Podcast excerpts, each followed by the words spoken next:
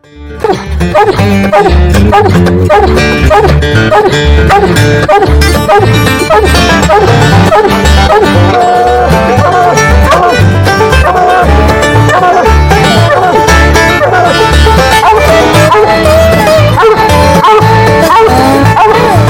a competition to a pleasure hunt and all the stops in between, we cover it all here at Coon Hunting Media.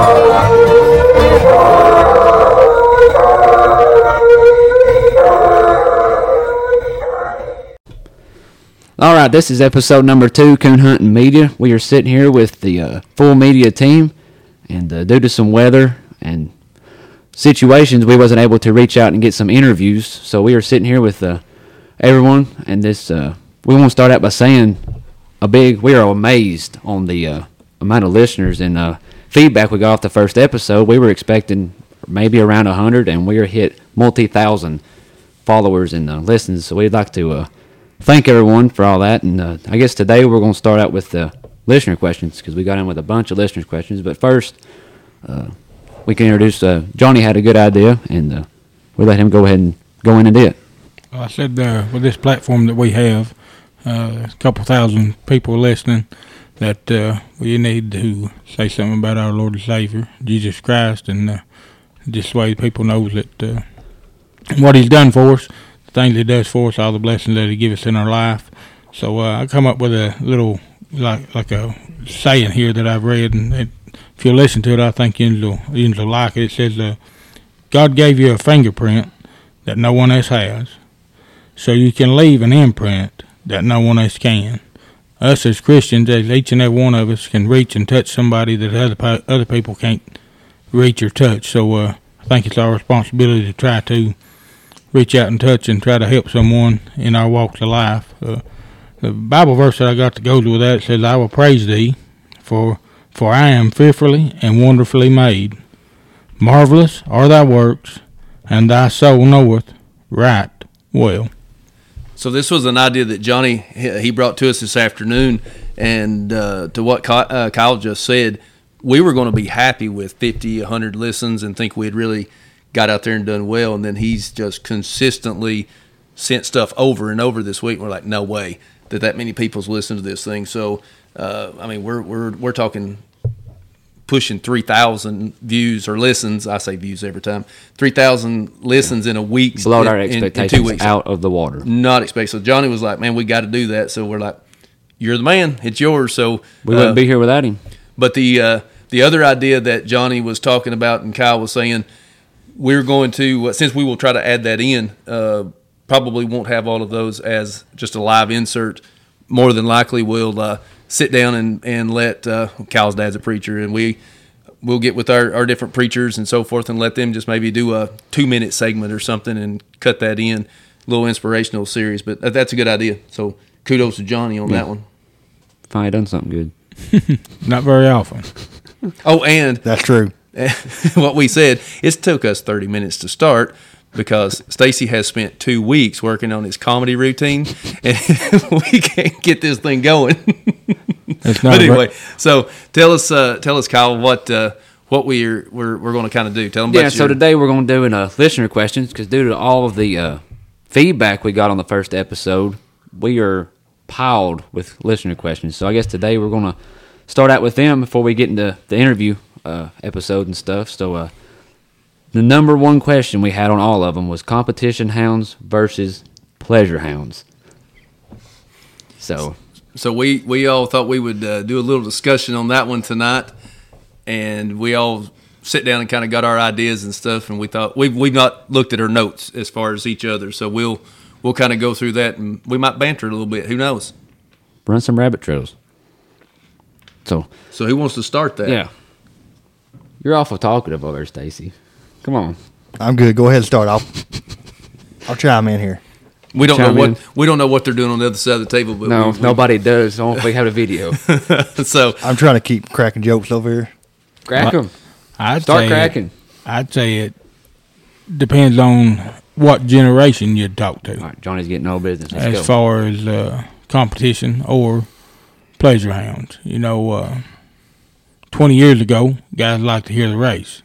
they'd go out there, and then I mean, and I'm not talking about just the coon dogs. I'm talking about uh, foxhounds too. They'd get out there, and they'd want to hear the race. They'd build fires and hear the race all night long. Uh, that's kind of what I think about when I think about pleasure hunters. A lot of them like really like to hear the race, uh, and it don't matter to them sometimes how fast the dog leaves, how much enthusiasm it's got uh, when it leaves, by whether it's in a pack or by itself. As long as it just goes off in there and gets struck, runs a good track, runs the track that it can, puts meat at the end of it. Uh, that's what they're looking for. They're not looking for something that's going to blow out, throw uh, rocks in your face, and get through the country. Uh, they, they're not there for that. They they they actually truly want to hear the race uh, a lot of times, and then accuracy on top of that uh, would be one of the things I would think about in a pleasure dog. Now I'm not saying that you can't have a dog that's both, but I'll just tell you, uh, sometimes a dog that blows through the country is not really a pleasure to hunt all the time. Where we're at. Uh, now, uh, where it's flatter in places of that nature and, and thicker coons, uh, it wouldn't be that big a deal. But uh, a pleasure hound around here, what I think was they just go on, do their what they're supposed to do, and uh, listen to the race and hear a big bawl mouth or or and a good locating and come on a tree and and then they can ease their way in and yeah. I mean, what I look at it like with pleasure hounds, I what I mainly think of in my mind is they take tracks as they come to them. They'll hit the first track and they'll grub it and they'll tree it. May not be fast at it, but they will put me at the end of the track at the end of, at the end of their tracks.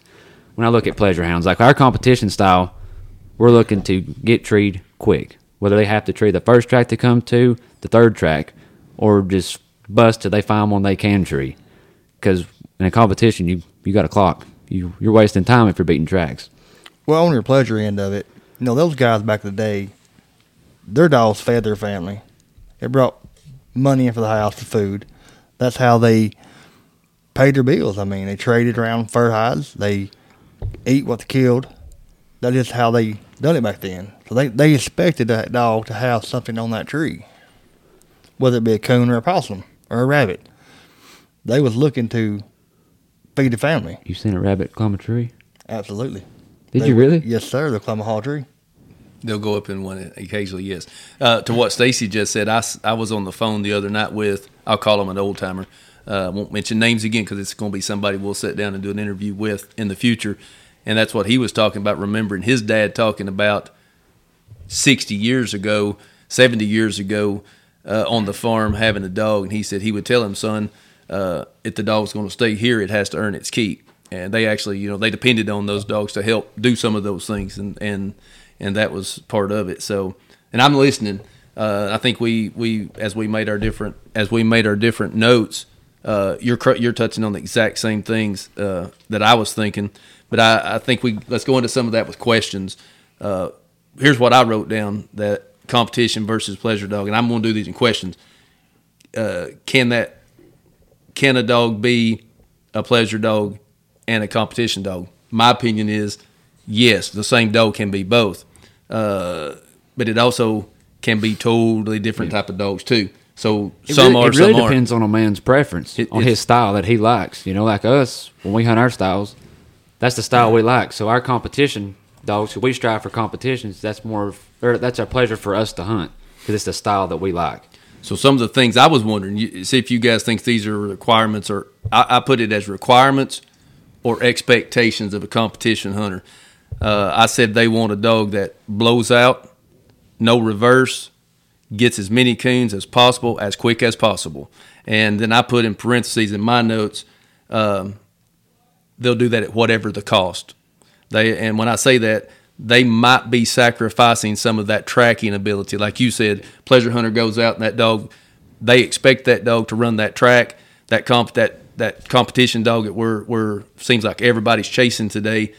We would rather that dog bypass tracks that they could they'd have to grub up with to go get one they can tree real fast. And uh, the other thing everybody in the competition world wants right now is a dead loner. Uh, you competition guys, they they won't need that dead loner dog.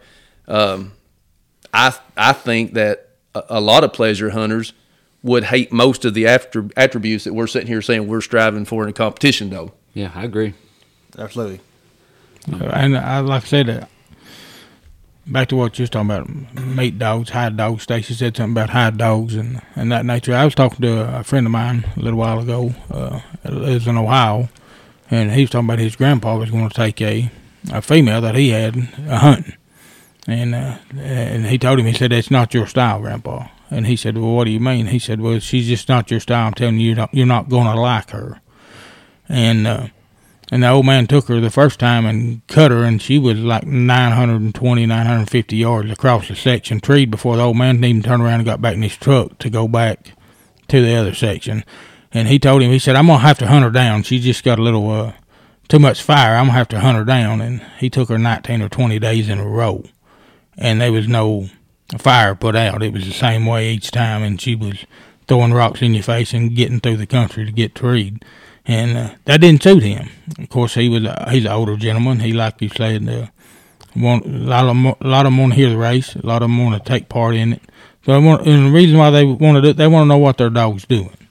Uh, they, start, they hear them strike that race. They can tell you what that dog is doing at, at different intervals in that race. Um, a lot of times we hear two or three barks and bam, we're treating and that's it. Uh, we just know the end result. We don't analyze the tracks like some of them older guys do. They want to actually sit down and analyze the track. It's a pleasure for them to analyze what that dog's doing each step of the way. Yeah, like what you was talking about, when she was like 950 yards, and you're talking about just a few minutes. As far as I guess more the old time old timer pleasure hunters, they didn't much care for that because they don't know how many coons that dog has passed, especially in Ohio. But when you look at it from a competition hunter standpoint, that dog is 950 yards trading in a couple minutes. You've got to walk to that dog and score that dog. So what do you what are you wasting? 30 minutes at least. You're chewing clock down. Mm-hmm. Less time for the other dogs to treat. Even if they are treated, you got to go to you first because you're treating yeah. first. I mean, the, like, I mean, like, we've said over and over, strategies. Comp- competition coon hunting's turned into a sport. It's a it's a game of chess. That part of yeah. that, and and they want that dog to do that. Um, and I was I was thinking about that too. Uh, the things that I marked down on the, what those dogs would do, and I said the pleasure hunter a lot of times wouldn't like that dog. The comp hunters, uh, a lot of them uh, they can sacrifice that because there's two big differences there in the mindset of a pleasure hunter, for the most part, and a competition hunter. Them comp hunters, they are they're doing stuff to prep properties too. Uh, how many times have we went on a competition hunt and had to beat somebody on their own turf on their buckets? Our dog don't know where they're at. They're they're they're prepping that area. They're getting them. We don't hunt bucket dogs. We don't. But I mean, they do that. They've got yeah. them buckets in there. They pay money. They got leases. Uh, they'll they'll go places and get to know people around and have places uh, strategically to hunt all around the country. What you pleasure hunter usually doing? They hunting around the house in the general area. When we go pleasure hunting, well, we're crazy. We'll go off sometimes and go places, but you're, you're pleasure hunting around home with your buddies and so forth and you're not you know you're not out there just uh, setting up properties and all that kind of stuff. So I think that makes a difference too because they can afford to sacrifice some of them qualities in that dog because they're going to have the place set up for them dogs to operate and shine. Yeah, I agree. And like a, a lot of people, they say they want dogs to treat coons around them, which that's. That's good too. But what I've by analyzing, a lot of times even you got dogs treating them at two and three hundred yards, they take longer to treat them coons, and that dog that busts in there nine hundred and trees them in a blink.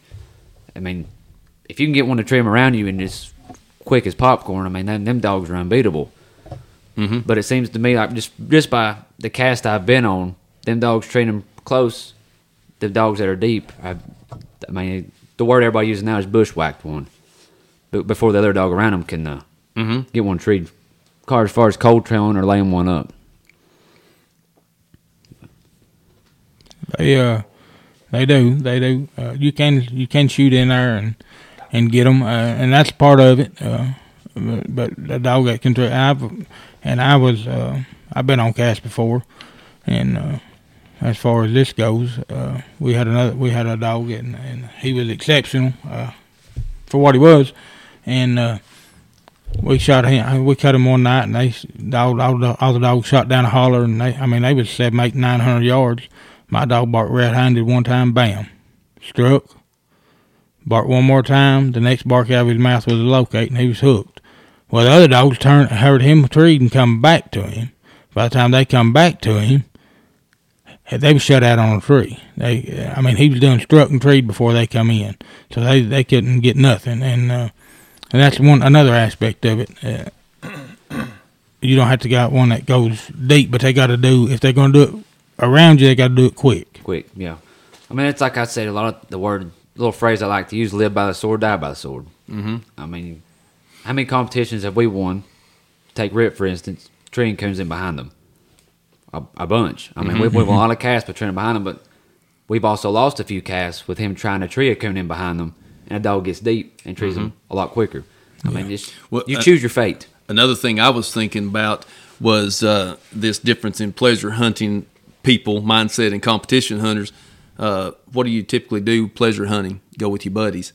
Um, how often do your buddies go hunt with you and want to leave the dog? I mean, usually, everybody wants to take their dog. Yeah. And uh, the type of dogs that we're pushing for for the hunts don't tend to operate as well together in that scenario because they're blowing out, getting going, and that don't make for a really pleasurable hunt in the afternoon.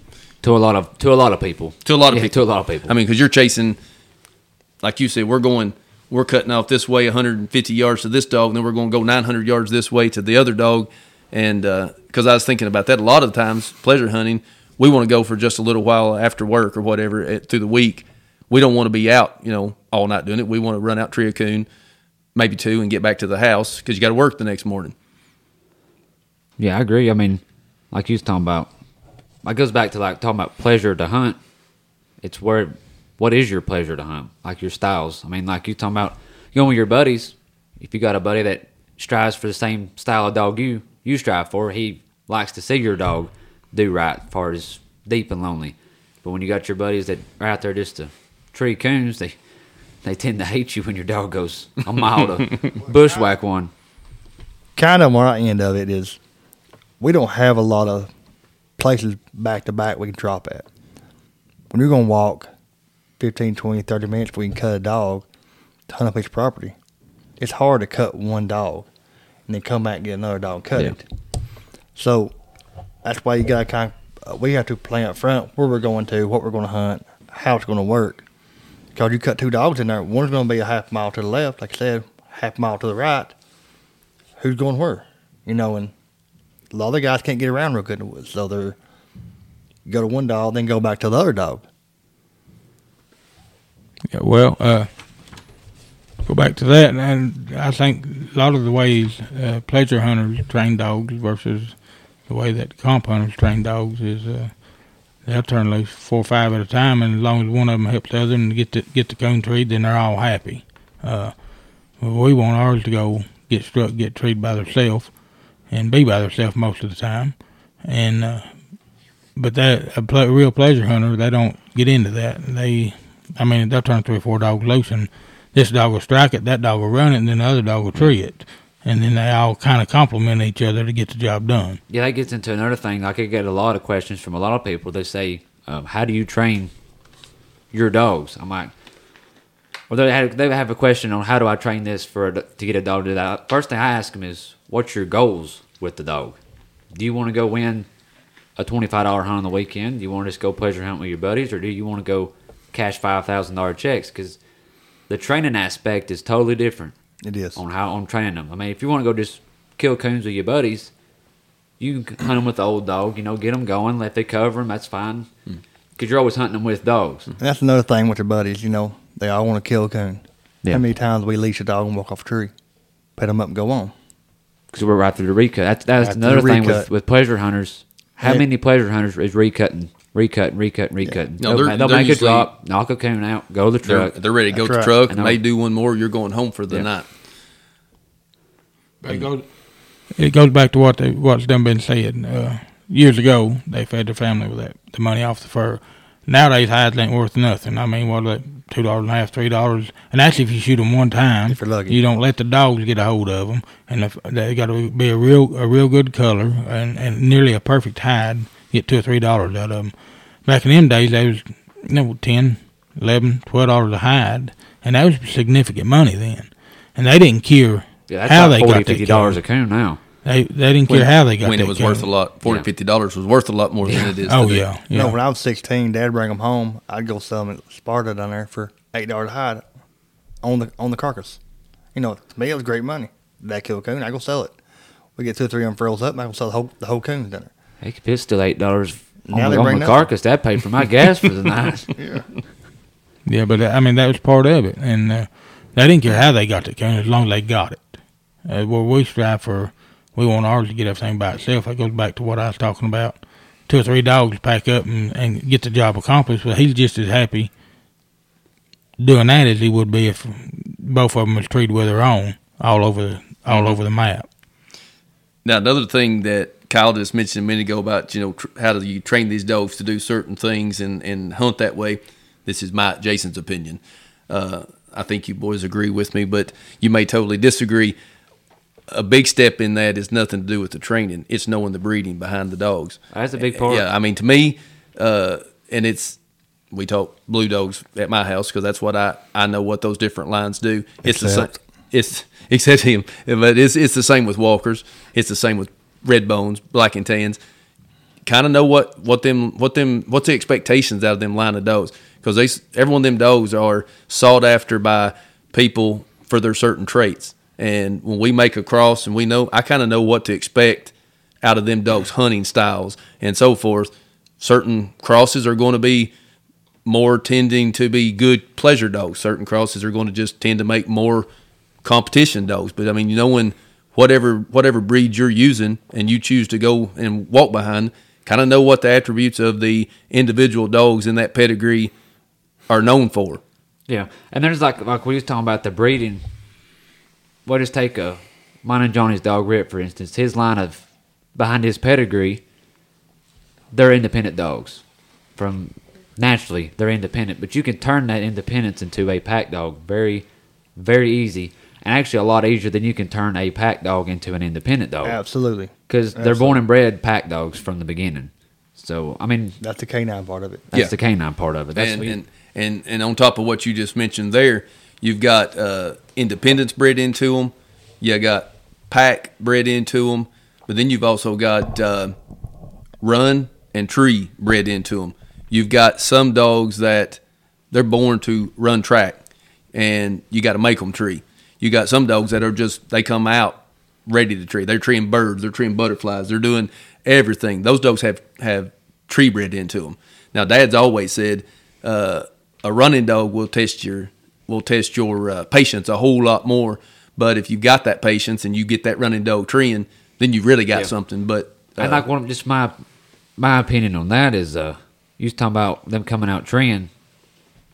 From the dogs I've trained for the public and stuff, it's a lot easier to take a little bit of that tree out than put the tree in them. it's a lot harder to put tree in. Yep. It is. One hundred percent. Yep. And Hudson's sitting over here not saying nothing. He don't have that patience. Hudson likes them. Uh, you get them going, then he'll hunt the hair off of them. It's that that The hard. the the Hard work. The hardest part on any of it is having the patience to do the starting part. Once they get started, then the fun begins, and that's where I let him take over. Yeah, you got you got to have.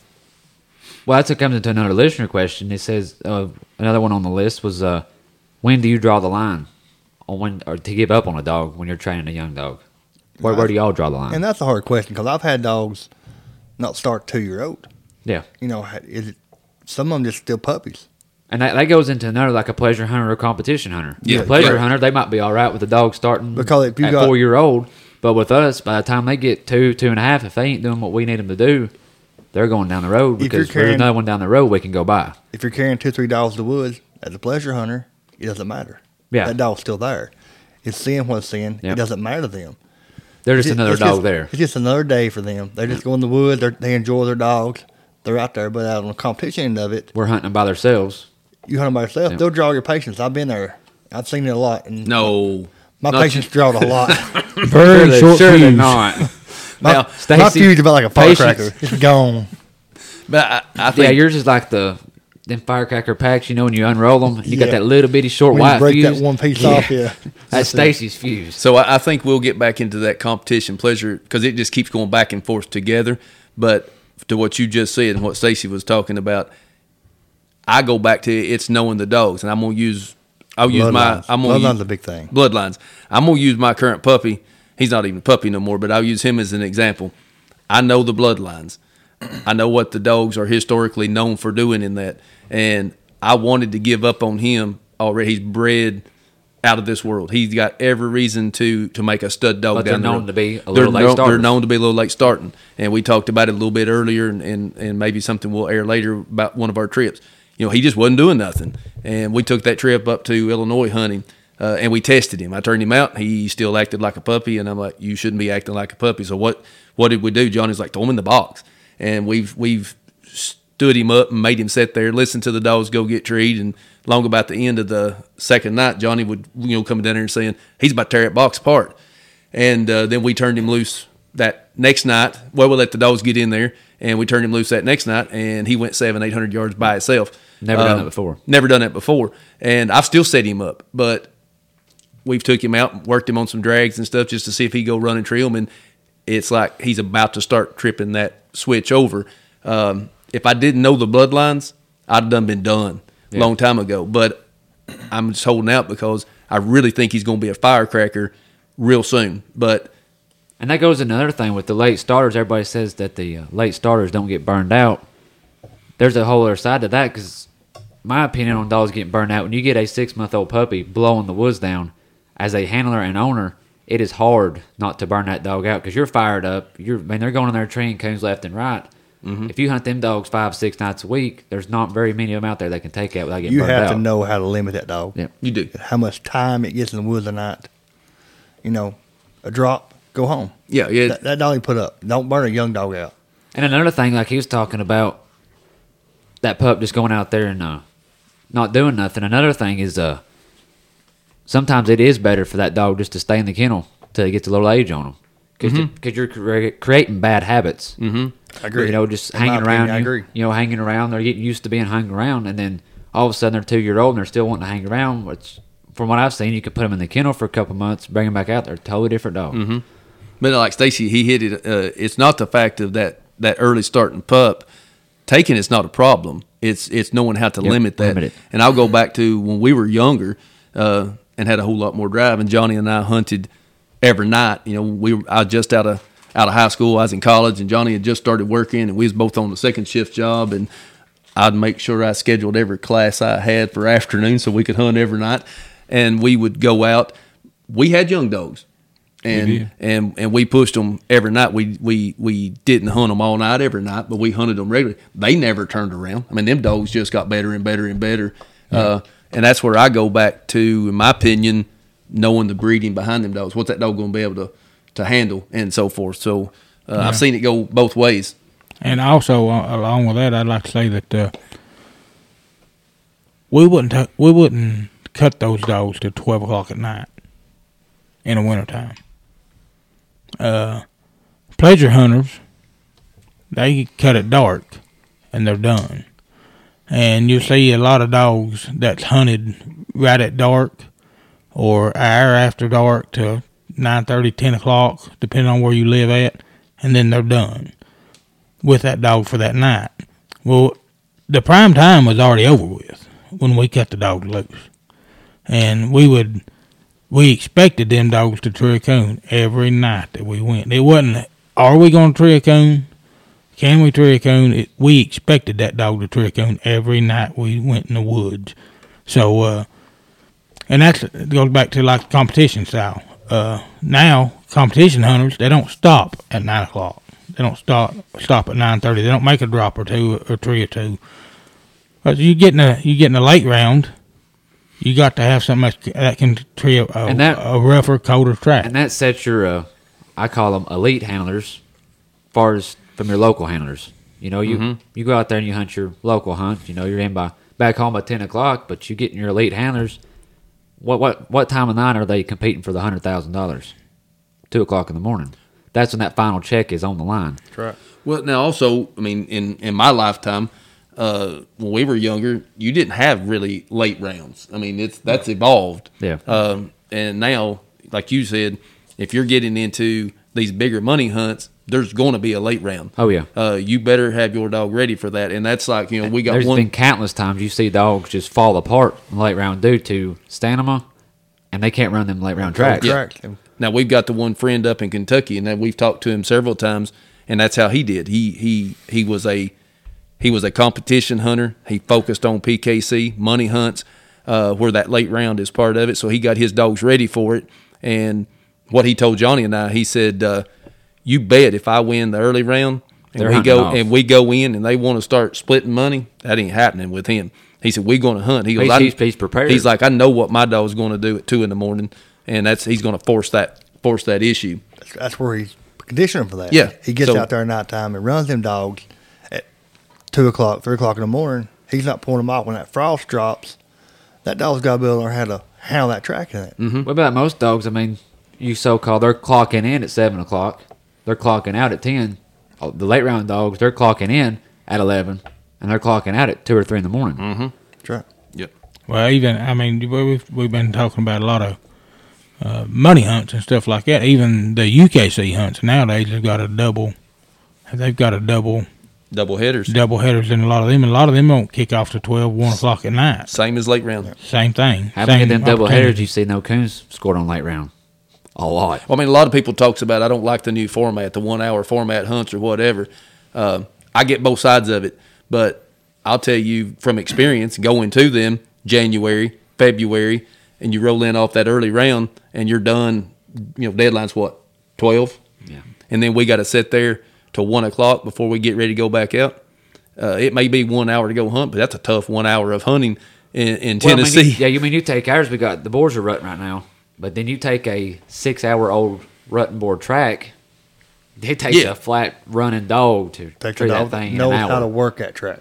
But I I think that's part of a big part of that training uh, segment that you you was talking about. You got to prepare for all of those situations, and and those are things that that's just the way competition hunting is now. You want a competition hunt, that's what the format's going to be, and you got to be ready to go out and do those one o'clock, two o'clock type hunts. So, but you're going to have to train those dogs for that. Yeah, I agree. And uh, I guess right there we'll take a quick, quick short break, and we'll do a sponsorship uh, segment, and we'll get back back in these questions. Coon Hunting Media is proudly sponsored by Little T Squallers.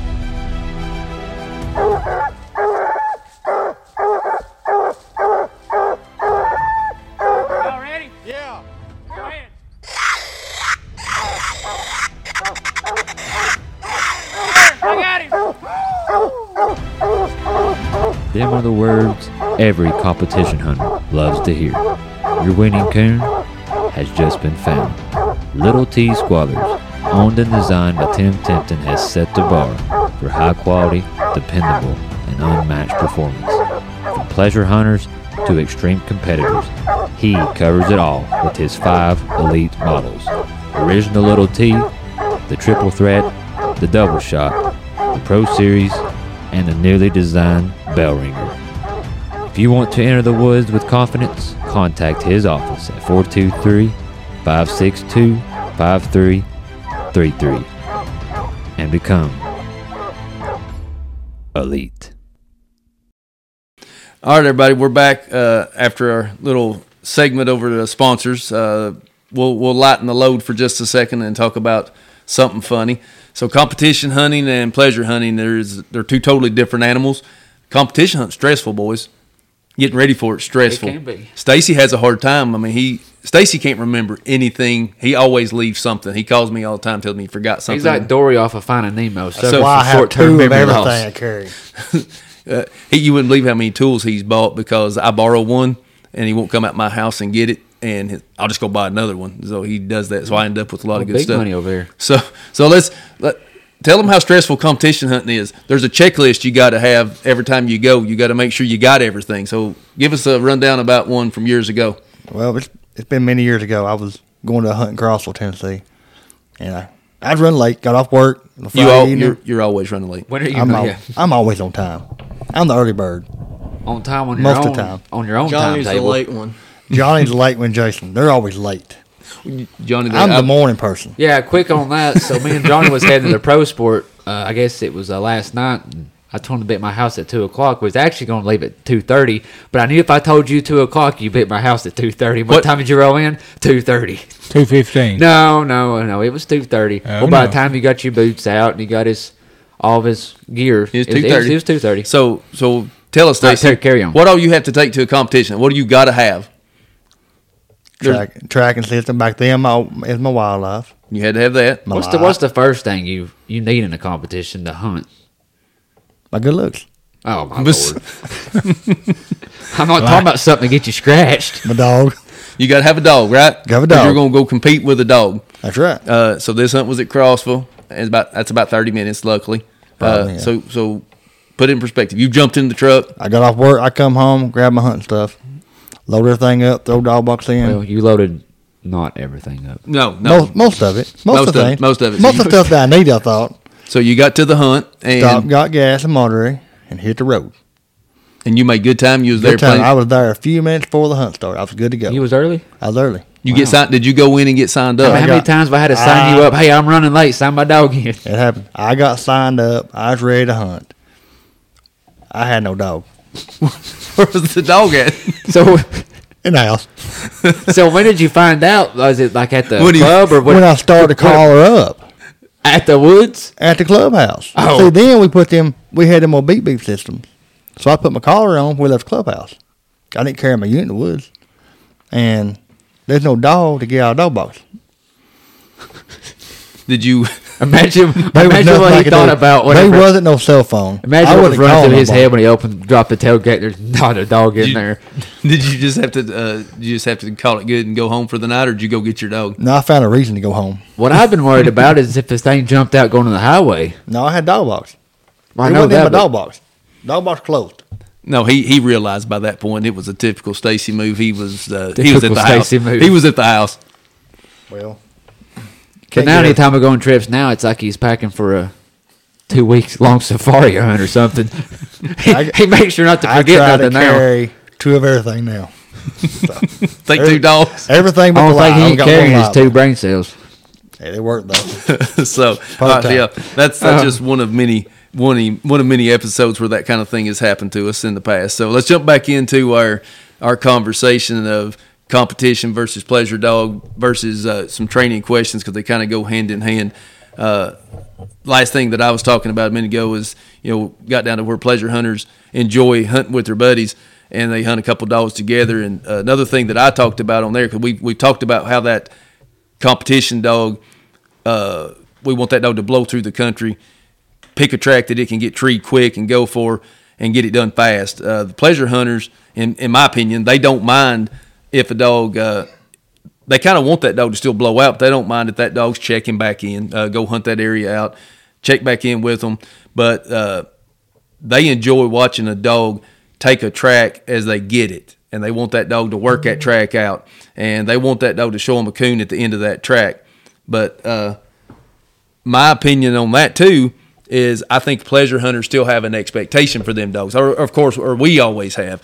Uh, I want that pleasure dog. I don't want that dog to sit here and grub a track all night.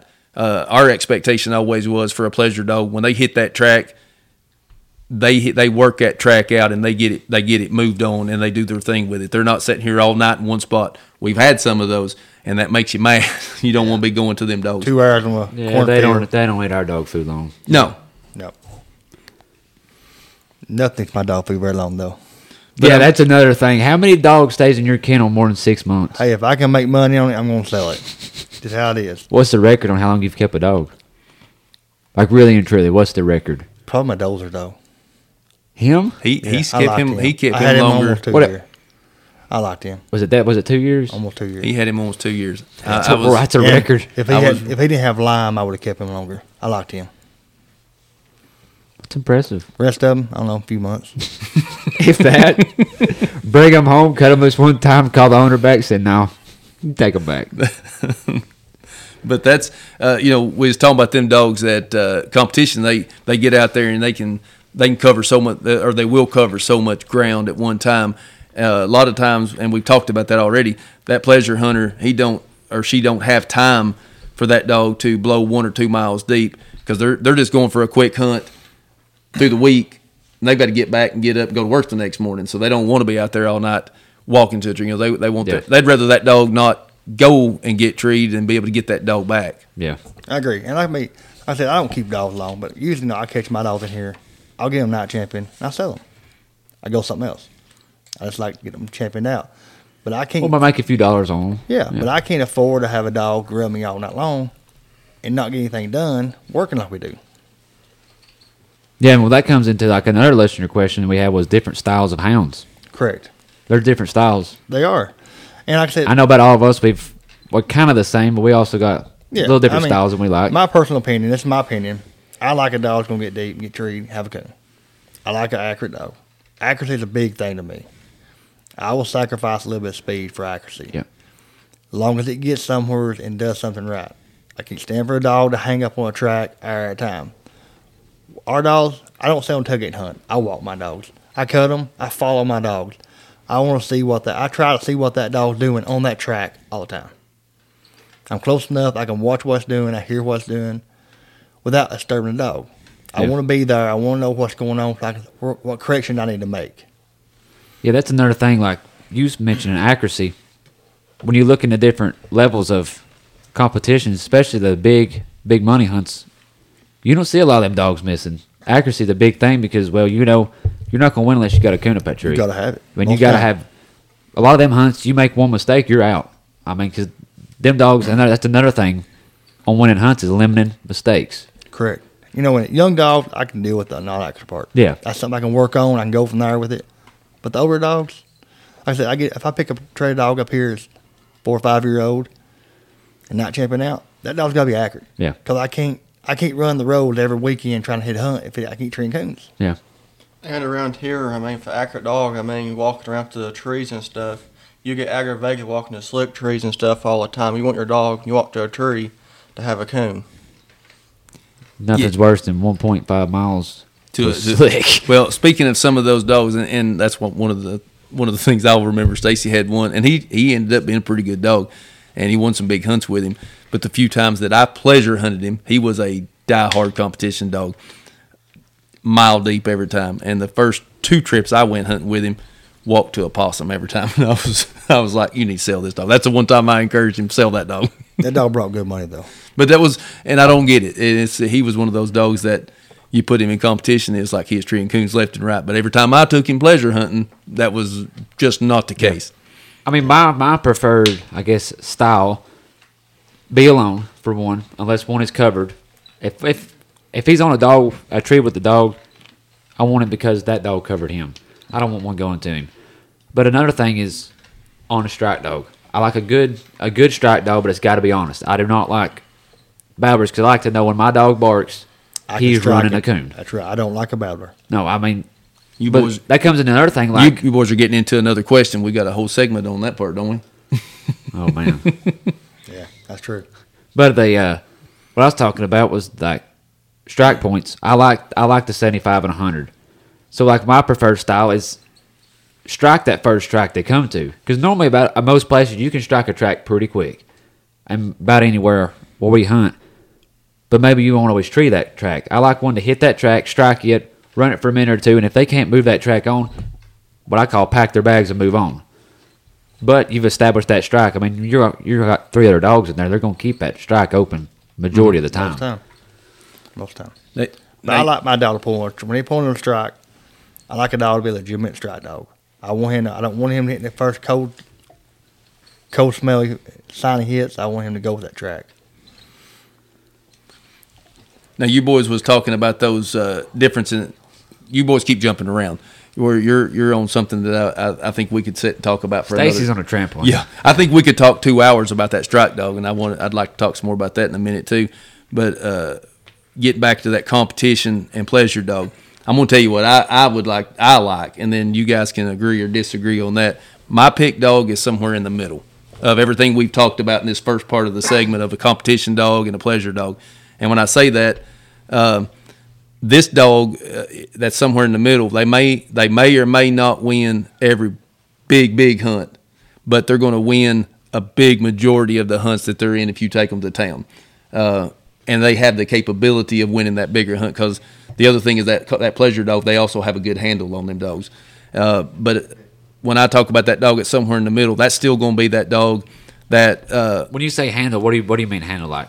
Getting them back or way that dog handles just in general. A pleasure hunter expects a better a better handler on a dog, I think, than what we will. we'll calling them back and stuff? Yeah, everything handle as far as that dog gets in there. Uh, they'll have that dog trained. Uh, I need that dog to stop and come back. They'll they'll tone that dog, not not shock it. They just they can just tone that dog, and that dog stopping. And I've seen dogs. I've hunted with people that had dogs tree a coon across a river, and they could just hit a hit the beep on that dog, and that dog come right back to them. Uh, most of our dogs that we're we're pushing straight competition on, they won't do that. They're they're sitting there. Yeah, and I'll I'll go on that.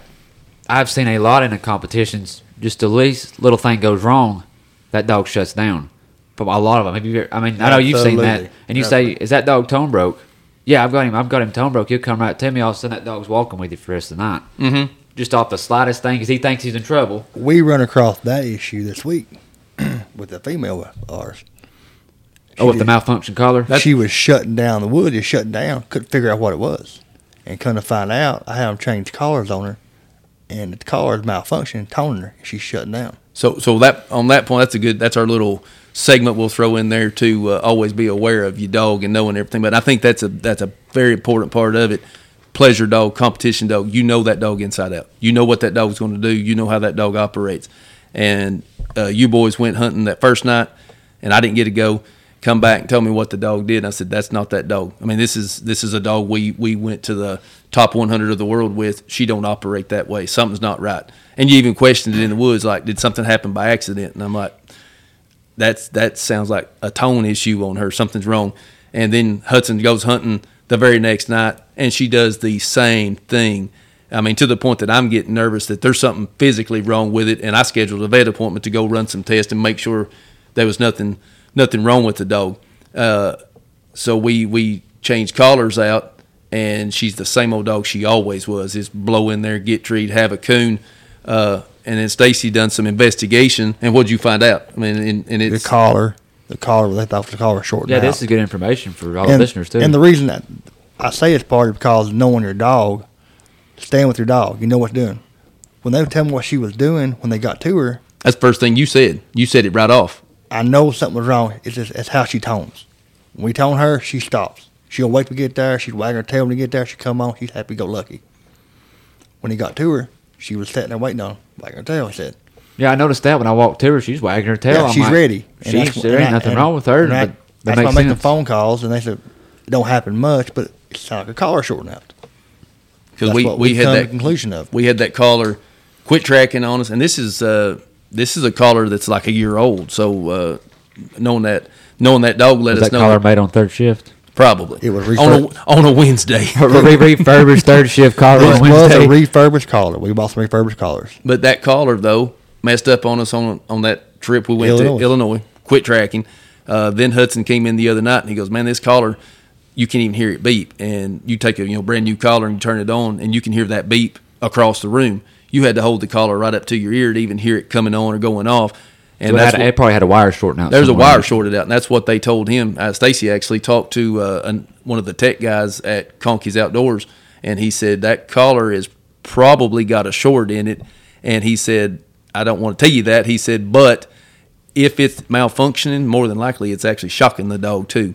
Uh, So that's that's something that. Uh, Luckily, it was on a. Possibly, possibly, Possibly. Half a possibly dog, yeah. could be shocking or vibrating her. but we we know we got two nights in a row of that, and then Hudson put a different collar on her, and she's the same dog she always is. She went a mile and traded a coon in eight minutes.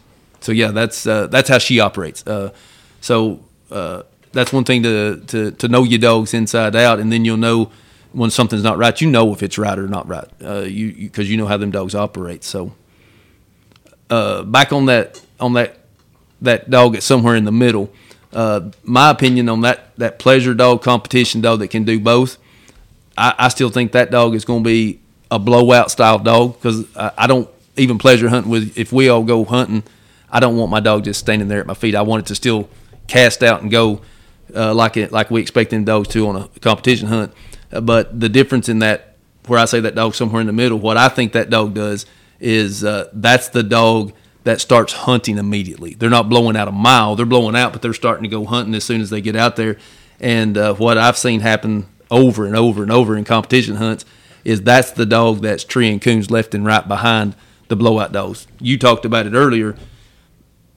That'll win a lot of times. There is going to be times that uh, there, if that other dog gets treed in front of them and ties a bunch of time up, can mess you up. But that dog will tree a bunch of coons on them dogs in between. Yeah, and like I was talking about the competitions, the big thing I've seen, especially in the money hunts, is uh, getting treed first is a big thing.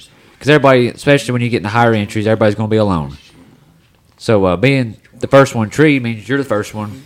You get to get scored, and uh, you get to get cut back loose. Mm-hmm. I mean, uh, not just the first one tree, but even the second one, because everybody's going to be split, and everybody's going to get treed fairly quick. So uh, first one treed, you score you, you get to recut, and you get to be running and treeing your second coon while everybody else is treeing their first coon. That's talks about the speed part of getting treed. I guess you could say. What what what's your thoughts, Johnny, on on the type of dog you've I been, like? you've Is been that quiet over there. Well, I mean, He's got something boiling. I inside. agree with the same thing. Uh, I don't. I mean, I want them to go as deep as they got to go, uh, but uh, I still don't mind them to, to tree coons around me if it's good tracks that they can handle. And sometimes uh, when you cast them like that, some dogs, uh, even though there is a good track right in front of them, they're going to go. They're still going to blow out and, uh, and get through there. But uh, another thing I, I thought about a pleasure hunter is the accuracy part uh, versus a competition dog, which I know competition dogs are accuracy too. But how many times will a pleasure dog circle a tree before it commits? Mhm. Versus a competition dog that runs the track in there that knows what it's doing and is a one bark tree dog. And I and, and I I love a dog like that. and that comes into a lot of the uh, speed over accuracy. A lot of times, you know, I could now you got rutting boards. They're t- they're checking trees and going on. But you get in situations where the dog that checks herself, and that dog has to do it quick. One will go on when a lot of dogs slam that tree right there. But then you get another situation like kitten coon season. They go in there and one bark tree dog slam that tree, and the dog that checked itself just got beat on that tree. Mm-hmm. And that mm-hmm. comes back into a lot of the breeding of knowing what you're breeding, Yep. Yeah. of of crossing your studs, and of what they're throwing, what your dog are throwing, their background pulling of them. You know, accuracy, the speed, how they tree. And Me, reason- I will, I will sacrifice a, a little accuracy for a little more speed, just for the style of hunts I like to hunt. I'd rather have a 75% accurate dog that's a one bark tree dog than an 85% accurate dog that checks itself on every tree. That's just that's just me because you're going to win more than you're going to lose, as far as in my opinion, that way. yeah, on the competition side, you you don't mind that dog that's willing to gamble occasionally. Uh, Sometimes you need a gambler, especially with the leaves on. Yeah, because that, that dog, well, the dog, whoever's got that dog that'll gamble a little bit in the cast is probably going to be the one that gets that tree that counts. Yep. Because, like I said, while your your dog's checking and you're just about to do it, that other guy standing right beside of you waiting for that one bark tree dog. In the second it opens its mouth, he It he just booked it on you, and you're just sitting here scratching your head like my dog it. just treed that coon. You want to go into that? You want to go on one of them stories? we was on a we was on a cast one night and we didn't know. We drew three dead silent dogs. Dead. Every one dead, of them was dead silent. silent. They do not say nothing on the ground. Well, to Rip, the, to the point to where when Rip struck, every time that he would open, the judge would say six minutes. Just as soon as he that he bark knew, he knew everybody in that cast was dead silent. he was hitting the clock, and he's It's like, keep her working, make him uh, bark. and he'd say broke. He just as soon as the bark was over with, Six, six minutes, broke. Well, make a long story short, he well And it we- wasn't that long, I mean, but we run a track for what five minutes? What about six, seven hundred yards, if that? yeah, and it just anyway. And this kind of other he dog, kind of half located. This dog located one time, which he double locates, and when he comes on, he double locates and rolls right over. He give one locate, this other dog said, "Ow, ow!" and he struck and treed her that fast Before before our dog could get their second locate. before he got his second locate. He's one of them dogs you you book him on the second locate, never on the first. And he made one locate. I'm like, yep, give me one more. You'll be on the car about that time. Strike and trade me right there. I'm like, oh my lord. he struck the track. I mean, she may he or she, which I'm gonna tell you what kind of dog it was. Uh, he or she may have run that whole track. I don't know. I didn't have the garment, but I'm telling you, it just wham bam, and it was done. And I was like, "Oh my Yeah, we you got heard, to I'm be like- kidding me!" It's like they just stole my wallet out of my back pocket and took the money out and put it right back in my pocket. I didn't even know what happened. But now on that uh, that type of dog, one of the other things that I had uh, thought about with that is uh, you can train pups with that kind of dog more so than you can train a pup with that dog that's just blowing out there. Uh, but more so even in the training the pups is your younger hunters.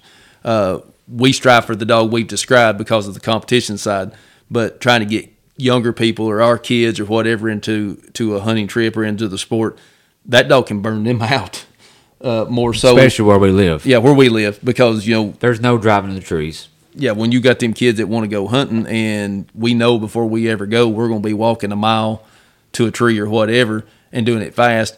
That that may really burn them out, and you may not get that second chance. That well, they're like, I don't like this, and and it's because of the style of dog. So uh, part of that is kind of know what kind of dogs you're taking when you're when you're trying to get these kids into going hunting with you and so forth too. Well, I mean, like you said, puppies. Uh, you can you can cut an old dog that's a, a get by itself, get treed dog, and you turn a pup loose loose with it. It's trying to get away from that pup. And that it ain't trying to into a lot help a like, tree. a lot of dogs being silent. Them dogs are smart. If a dog wants to be by himself, a lot of times you'll see that dog shut his mouth Shut up, and move. Mm-hmm. and get on. I mean, they still may be running a track, and they, they a lot of them dogs turn from a ninety bark a minute tree dog to a fifty bark a minute tree dog because they don't like to be with another dog, and they know they say, hey, if I make a lot of noise, all of a sudden here's two other dogs with me. Mm-hmm. going to draw attention. But Yeah. like I said, but a dog like that, how you going to train a young dog with something like that? Because you ain't, it ain't never going to. What you going to do? Run the dog the whole time? I mean, Well, that uh, comes into like what he was talking about the breeding. We breed for now natural, natural dogs. We hunt them by themselves. They naturally start running and training by themselves. A lot of the dogs we train now, we don't we don't even need a young dog to train them. I, all the dogs I trained for the public and even ours, we didn't train them with a young dog, with an older dog. but there's aspects of that older dog that help them as far as hurt, uh, help them the same way and hurt them the same way. Yeah, it's You can do yeah, either or, It's, it's either or. I but said- you can, uh, It's easier to start them with an older dog, yeah, and it's but you easier to create, you get can them create going. habits that way. Well, you can, but you can break some habits also. Uh, Yeah, as Yeah, far as but- beating tracks and stuff. But Well, as thin as our coons are, it's hard to start a young dog without the coons. when I, Without, you can, without a good dog to help them start out. But uh, Here, you wait. can, you can do a. Uh, Hey, let me let me interject you on a, on habits. Uh, I just thought of a story. So back when we was younger, uh, and Johnny was really getting into this with us, he got a young dog off dad, and uh, we got to working. Wish I could see Johnny now. we got to working that dog, and Johnny got him what we would call tree happy. he would tree. They, he was a tree treeing machine. talking about that night down there in the lake. Yeah, yeah, yeah. Now this dog went on to get fixed. Uh, we that problem got took care of, and he, like I said, I, I, I really think the dog ended up making. Uh, the, I'm positive he did. He he made it to the Plott Hall of Fame uh, later on with uh, owners that had him.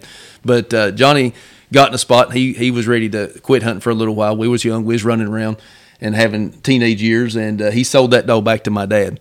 Dad raised him, and Dad come home that that night or the next morning was like, "How'd he do?" He said, Well, I finally got to where I just turned the light off. I snuck into that dog 17 times with a switch. 17 trees Yeah, he said that in dog. East Tennessee. He said the last tree, it was his last one. he was done. He said, I, I was done. And yeah, he did. Dad got to where he was like Stacy's talking about trying to stay up with the dog. Dad got to running into the dog with no light on and running him off the trees. But he, but now, like I said, you can fix those problems. But that was that was Johnny's. Uh, that was one of Johnny's first training experiences. So. If you want to send a dog to Johnny to train now, that's he's he's a whole lot better trainer than he was back well, then. I, that's the first dog I ever had. I didn't know nothing about it. I just know Hey, that hey, looking up for he done he done a good job. I rub a hair off the side of him, and I'm telling Number you. one rule if you got him a out dog. back uh, a truck and dog box. But now I oh, I did. He did tree seventeen times that night. That night, as according uh, Dale, and he's gonna tell you the truth. But uh, He's like, why'd you have to bring that up?" but the uh, he ha- he has before dogs be hooked and I be competition hunting him before, and he didn't locate, and then boys look at me and say, "You want some of that?" And I say, "No, I don't want none of that." Hook around fifty yards behind him and slam a coon and have it. There ain't It nothing just- better on competition than them dogs whammity bam bam tree.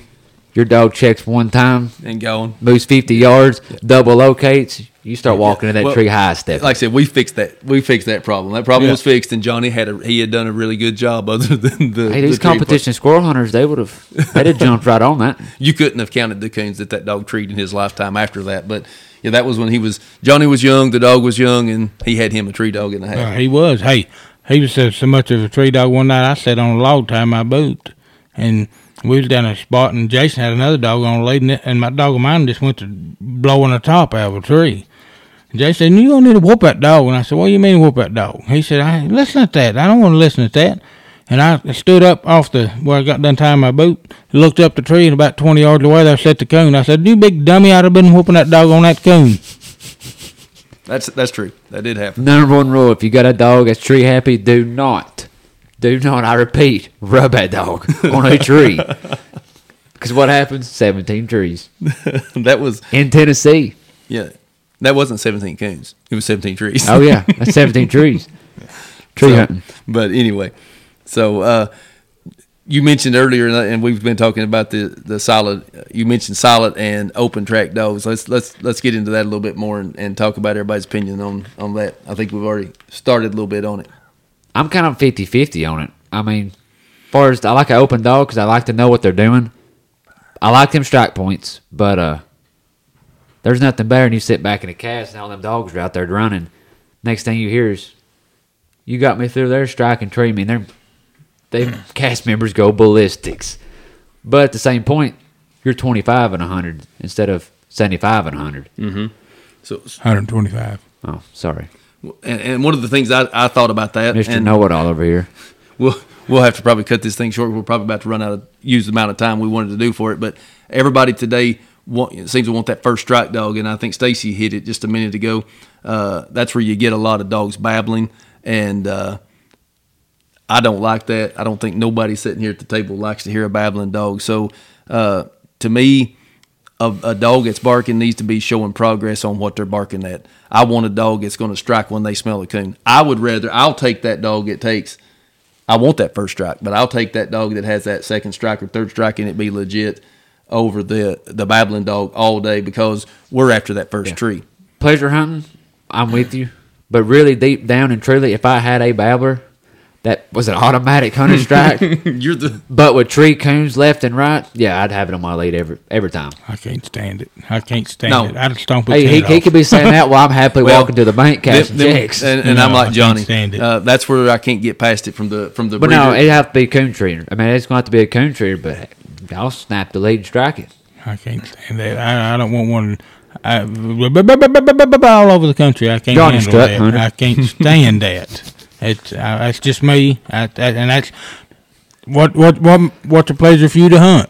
One that leaves the end of my lead babbling and Like, babbling and and that's, carrying that's another on. thing I was going to go into. It's into. not a pleasure for me to hunt. Pleasure hunting, I don't like that. No, I don't, I don't know if it's running a coon, but when I cut loose in a cast, do I really care if it leaves running a coon? No. Well, that that's Not a- really. That's back to that pleasure hunter versus But that's- competition hunter. That's your st- that's just people's styles of hunting, whatever you like, really. If we go pleasure hunting, you bring and Kyle brings that dog about two trips in. I'm going to tell Kyle you can go. That kid, that dog is not coming with us. I don't want no a- part of it. It's a pleasure for me to hunt. Uh, whether I'm pleasure hunting or competition, I'm going to hunt. What it's a pleasure for me to hunt. My style Well- of dog. Uh, but I don't. I don't. We ain't got I no can't babblers right that. now, but I, No, but if I, I handle can it. tell you though, if I had one, Well, it They sounds make like me it's- mad in the cast. it sounds like Kyle's going to go looking for one of them type of dogs. I'll help you find one. so thanks, bud. But I got you. well, another thing I think about that, and, and Johnny and I, we we we we had the one dog, and that's how he operated. He was not a first strike dog. He got a first strike every once in a while, but what I've seen out of those dogs that are, if they know how to run track, and, that, and that's that all goes back to how you how's that dog bred? You know the breeding behind it. How was that dog trained? The, them dogs that are a true open their mouth when they smell the track they can run they're typically getting that first tree anyways because they can burn it up and go with it. They're the dog that's getting them babble uh, strikes is not typically the dog that's getting that first tree. That dog's getting in there and getting treed. A lot of times it's babbling because they're trying to catch up. Especially in the in the locals. Yeah, in the hunts. locals, Yeah, in in the the local local hunts. Yeah.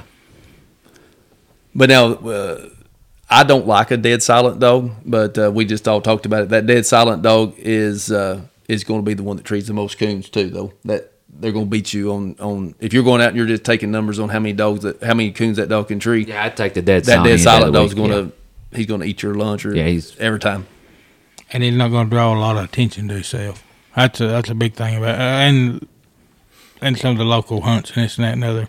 He ain't gonna draw a whole lot of attention.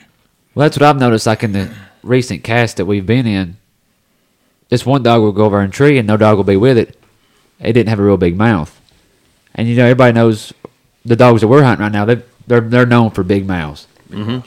I'd be over a tree. All of a sudden, every dog in the cast with me, just because of that big mouth drawing them in, and a hard They tree dog they hear it. draws them in. Yeah. So my pick on that, I am going to always, my personal opinion, I want that dog, the, the hound that's going to open their mouth only when they uh, they hit a track. And the thing about those dogs, we know how they're bred. We kind of know what they can do. Uh, that dog's opening its mouth. It knows it. That dog knows it can run that track. Uh, it, it's it's it's it can run a bad track, but it can move it pretty quick. And uh, I'll take it. I'll take it where it's at. Whether that means I got first strike or second strike, because I want to get that first tree. I want that dog to get a sign it can run. I want it to run it like it's running a deer, and I want it to load up quick as possible. Yeah, and another thing I said, like I say, some of the older guys they talk about a drifting style dog.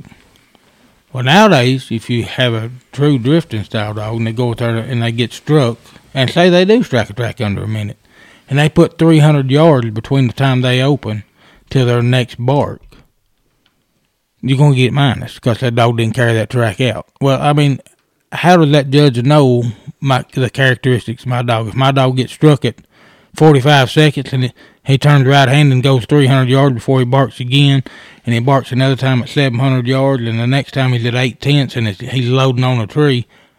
How does that judge know that? I mean, he don't know the characteristics of my dog, and I that I like. I don't mind the dog. I like a dog to get struck too, but I like them to put distance between the barks. I got a little female the other night. She she, she struck at about 350, struck again at 700, 950, crossed the highway and bam, loaded up, and she was eight tenths of a mile in four barks.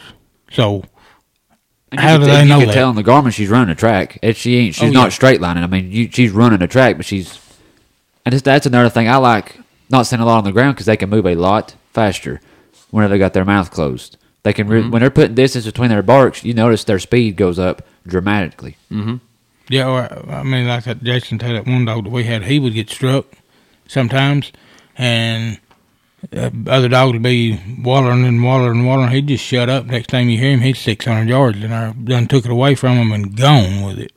And then And that's another thing we, we go way back to about knowing your dog. When you're in a cast, when your dog barks under the minute, you know it struck a coon, but sometimes you're, gonna, you're just going to have to eat it and not strike him because you know you're going to get minus because he, he's a drifter. He, he mm-hmm. puts distance between his barks. It's just the way they run, though. You got to know your dogs.